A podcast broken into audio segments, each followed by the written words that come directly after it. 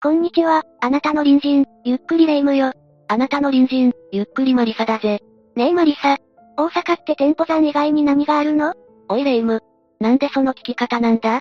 なぜ店舗山以外になるんだ？いや、大阪の山といえば店舗山でしょ？それ以外に何があるのかなって思って。そもそもの前提がおかしいな。確かに大阪にはあまり山ってイメージないかもだが、生駒山や金剛山もあるぜ。そうなのね。大阪ってグリコの看板と、ズボラ屋とカニ道楽、中納言とたこ焼き、お好み焼きだとふずき、ゆかり、ボテジュー。それぐらいしか思いつかなかったから。あと、食い倒れ太郎ね。二郎もいるんだっけ？食べ物に偏ってるな。って、情報もちょっと古くないか？永遠の17歳なら、もう少し新しい情報でいけよ。何言ってるの？今は昭和レトロが Z 世代に受けてるのよ。マリサこそ情報が古いわ。それじゃ AI に負けるわよ。言ってくれるぜ。まあいいが。それで突然大阪の話をするけど、何かあったのか？山かグルメの話か？な、なぜそれを？いや、バレバレだろ。これで違ったらその方が恐ろしいわ。ぐぬぬぬぬ。何か負けた気分だわ。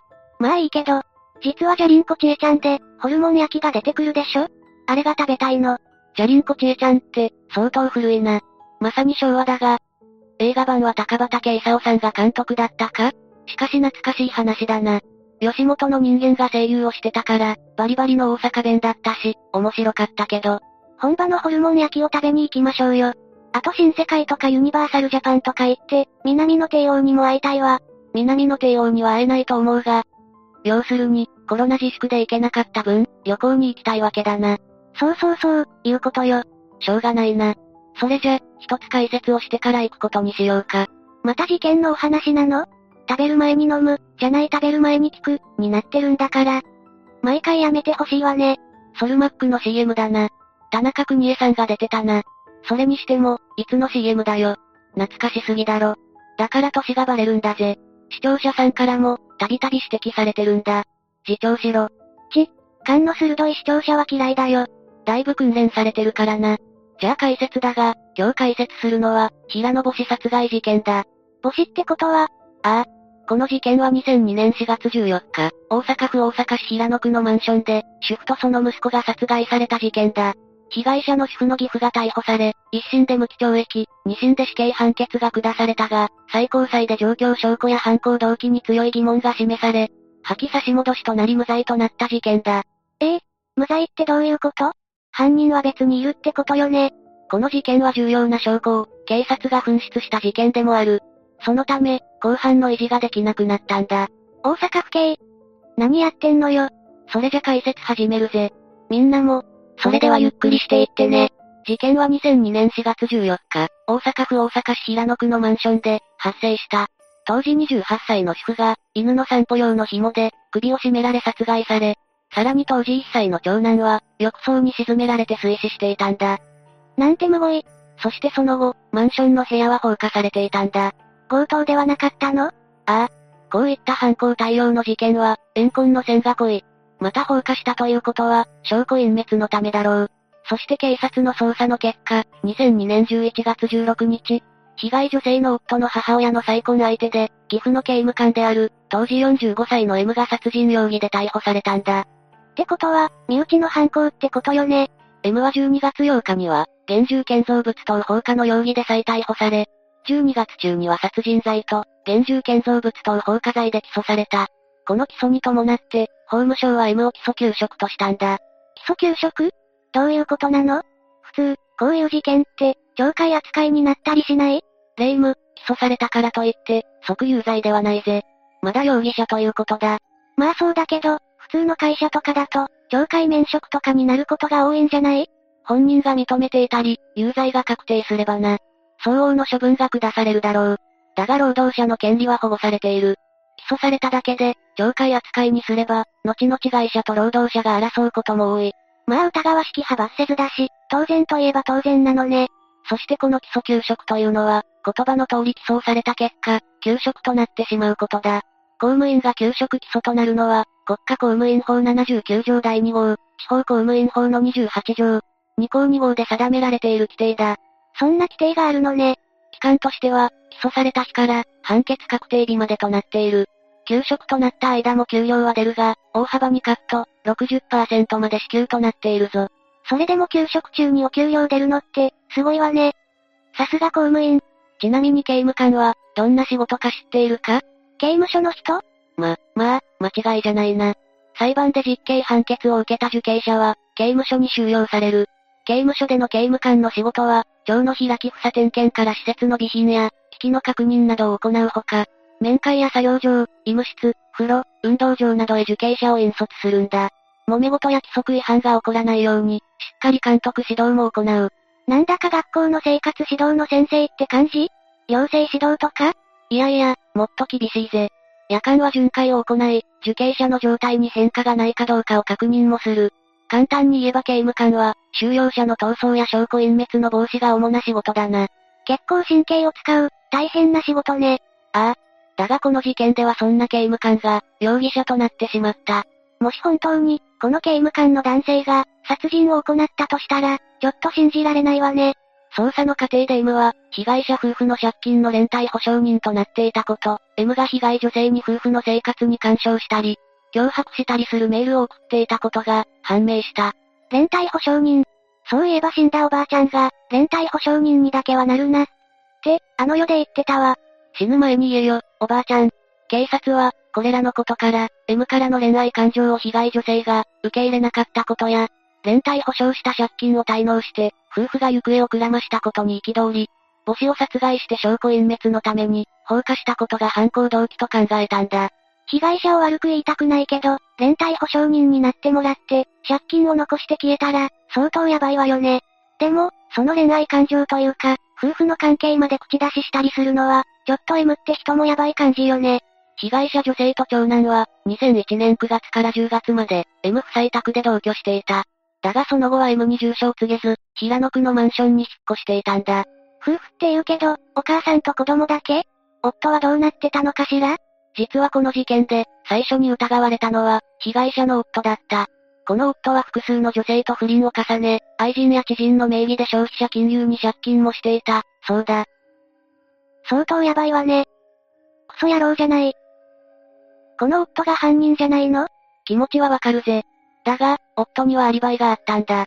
この事件の出火時間帯は、別の女性と外食中で、店のエレベーターのカメラに、その女性と夫の、二人の姿が映っていたんだ。なんなの？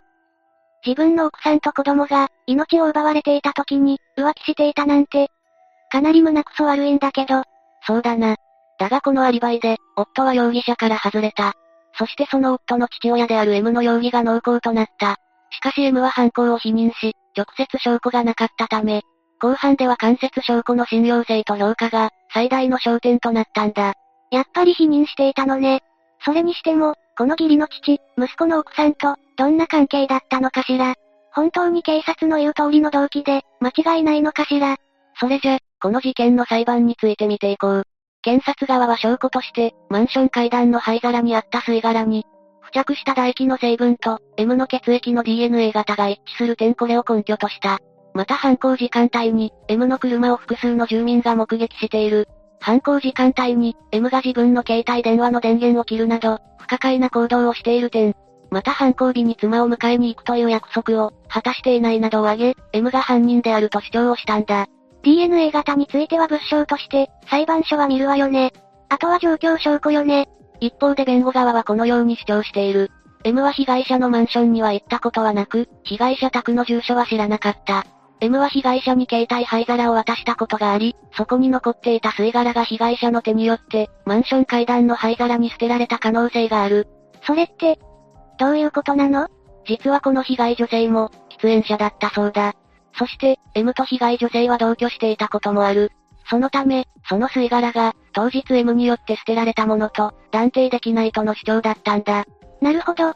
また状況証拠として、検察が主張する犯行時間帯に、マンション近くに駐車したことは認めるが、これは行方をくらませた被害者を、探していたためである。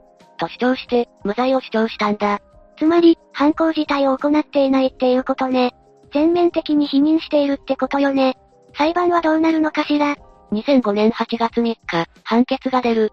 大阪地裁の角田正則裁判長は、間接証拠により、M が犯人である証明がされている、として有罪判決を下ろした。間接証拠だけで、有罪になったのね。だが犯行は計画性はなく、偶発的だったとして、検察の求刑した死刑に馳せずに、無期懲役判決を下ろしたんだ。これに対して弁護側検察側ともに控訴した。まあ、全面否認だし、これは長引きそうよね。2006年12月15日、大阪高裁の島敏夫裁判長は、大阪地裁と同じく M を犯人として有罪判決。さらに検察側の、量刑不当との主張を受け入れ丸刑判決とした。極刑になったのね。これはかなり重いわね。判決文ではこうなっている。二人の命を奪った結果は重大で、公正の余地がない。また死刑判決の理由の一つに、犯人ではないと虚偽を述べて、反省の態度が見られない。これも理由として挙げた。そうよね。小さな子供の命も奪っているから。それは許されないわよね。そうだな。だがレイム、この判決が覆ってしまうんだ。ええー、死刑判決が出たのに？どういうことなの ?2010 年4月27日、最高裁は審理が尽くされておらず、事実誤認の疑いがあるとして、地裁へ差し戻したんだ。審理差し戻しの理由はこうだ。吸い殻が事件当日に採取されたのに、茶色に変色していて、かなり前に捨てられた可能性があること、また犯行時間帯に携帯電話の電源を切ったり、動機についてもなぜ M が犯人だと推認できるのか、納得できる説明がなされていないとしたんだ。確かに状況証拠だけで、物証についても、明確じゃないってことよね。そして、被害女性の DNA 型に、一致するものが検出されたならば、被害女性が携帯灰皿の中身を、踊り場の灰皿に捨てた可能性が、極めて高くなると指摘して、踊り場の灰皿にあったタバコの吸い殻、72本すべてを鑑定するべきとした。つまり、共有していた携帯灰皿に残っていた、M って人の吸い殻が、たまたまそこに捨てられた可能性があるってこと？もし残りの72本の中に、被害者の吸い殻、DNA と一致するものがあったら、被害者が捨てた可能性があるってことになるのねそうだ。そして裁判官の一人は被害者の DNA と、残りの吸い殻の DNA が一致すれば、無罪を言い渡すべきであると、補足意見をつけた。ってことは、裏返せば、一致しなければ有罪ってこと？それじゃ、その残りの72本の鑑定が重要ね。だがここで致命的なやらかしが判明する。M の足取りに関係する重要証拠である、タバコの吸い殻72本のうち71本を、紛失していたことが、2011年5月17日に、明らかになったんだ。ちょ、ちょ、ちょっと、どうするの？って、どういうこと？そんな重要な証拠、紛失って意味がわからないんだけど。まったくだな。これによって、最高裁が差し戻しにあたって指摘した、吸い殻の証拠鑑定が不可能となってしまい、審理に影響を及ぼすことは必至となった。なんでなくしちゃったの？どこに置いてたの？紛失した71本は、段ボール箱に入れられ、平野警察署に設けられていた、捜査本部の整理棚に置いていた。だが起訴から間もない、2002年12月下旬に紛失が判明していた。2002年って、局初期じゃない。って、2011年にそんな話してるって、どうなってるの？まったくだ。そして捜査員が24時間常駐する捜査本部から、第三者が持ち出した可能性は皆無であるとして、誤廃棄であると結論付けられていた。大切な証拠を誤廃棄するなんて、信じられないよな。誤廃棄もそうだけど、そんな重要なこと、明らかにしてなかったの？ああ。しかも大阪府警は、後半において弁護側が、吸い殻に関する証拠の開示請求を行った後の、2004年1月頃まで、検察側に対しても、紛失を伝えていなかったんだ。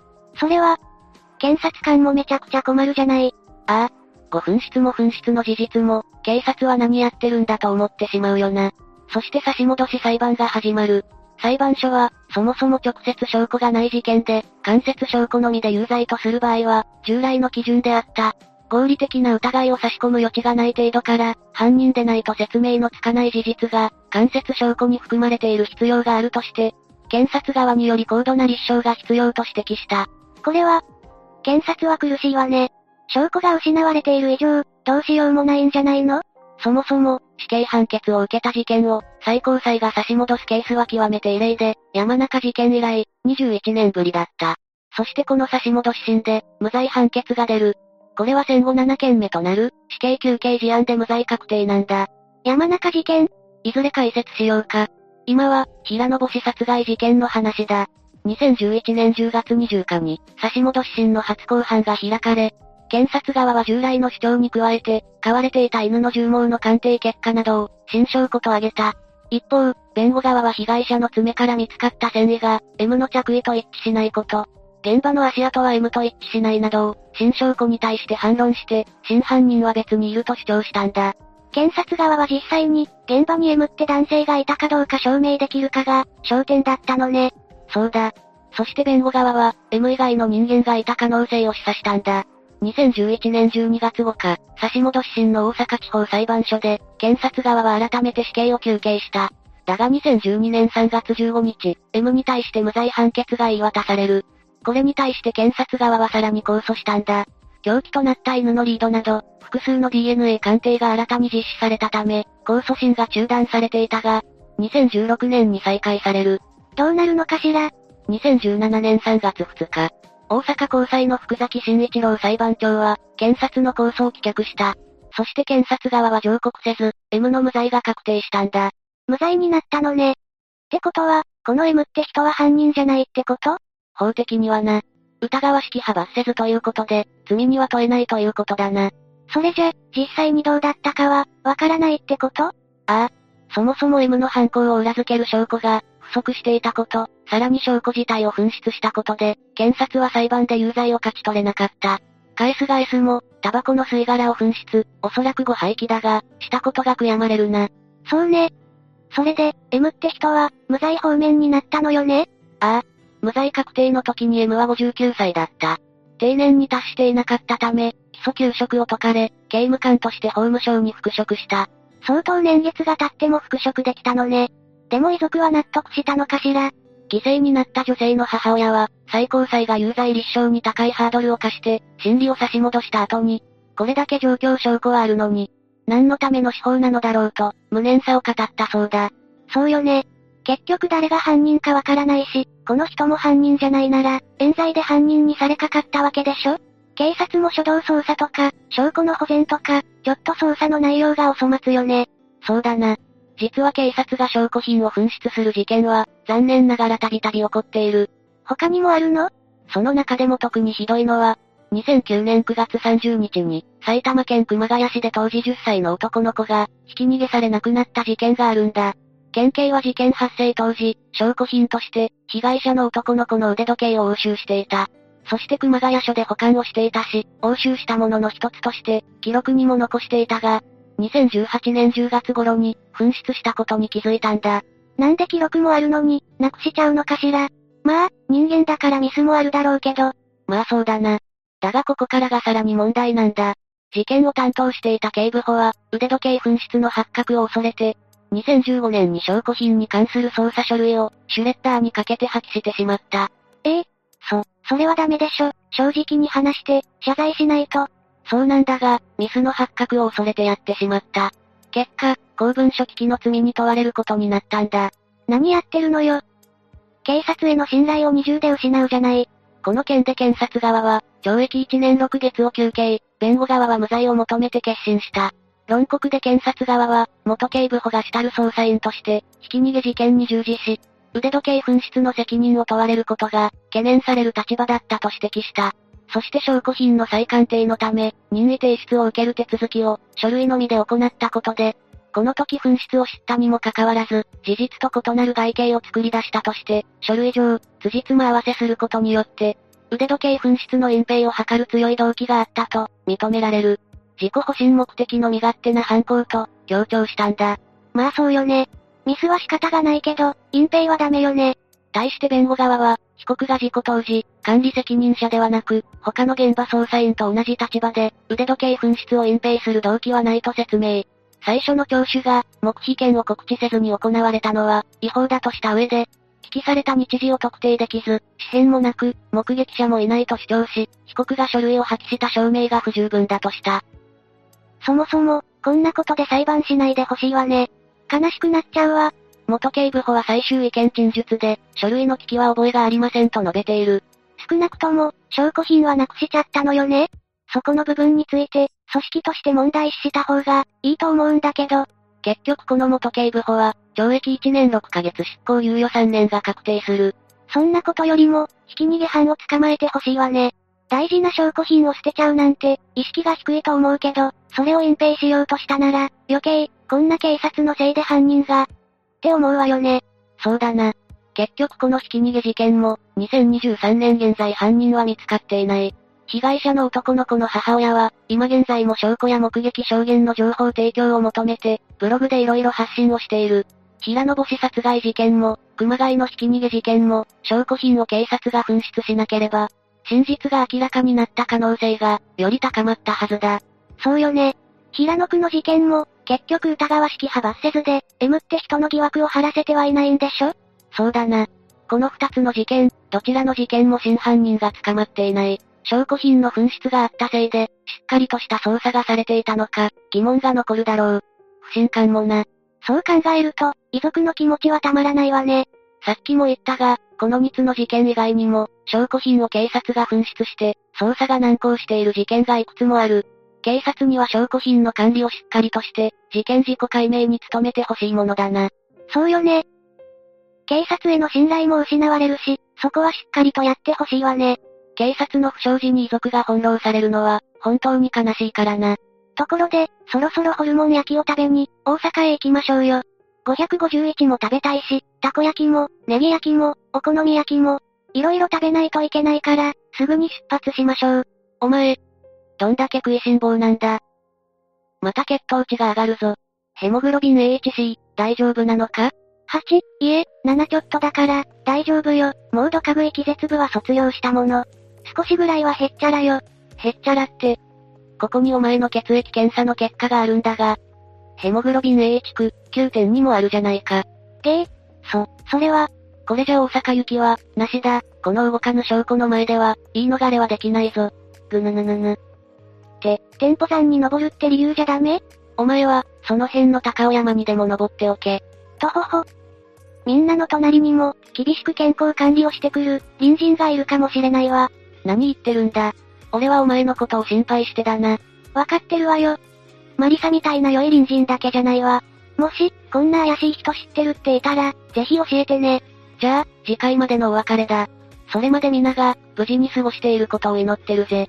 それじゃ、次回も私たちの隣人として、ゆっくりしていってね、大阪。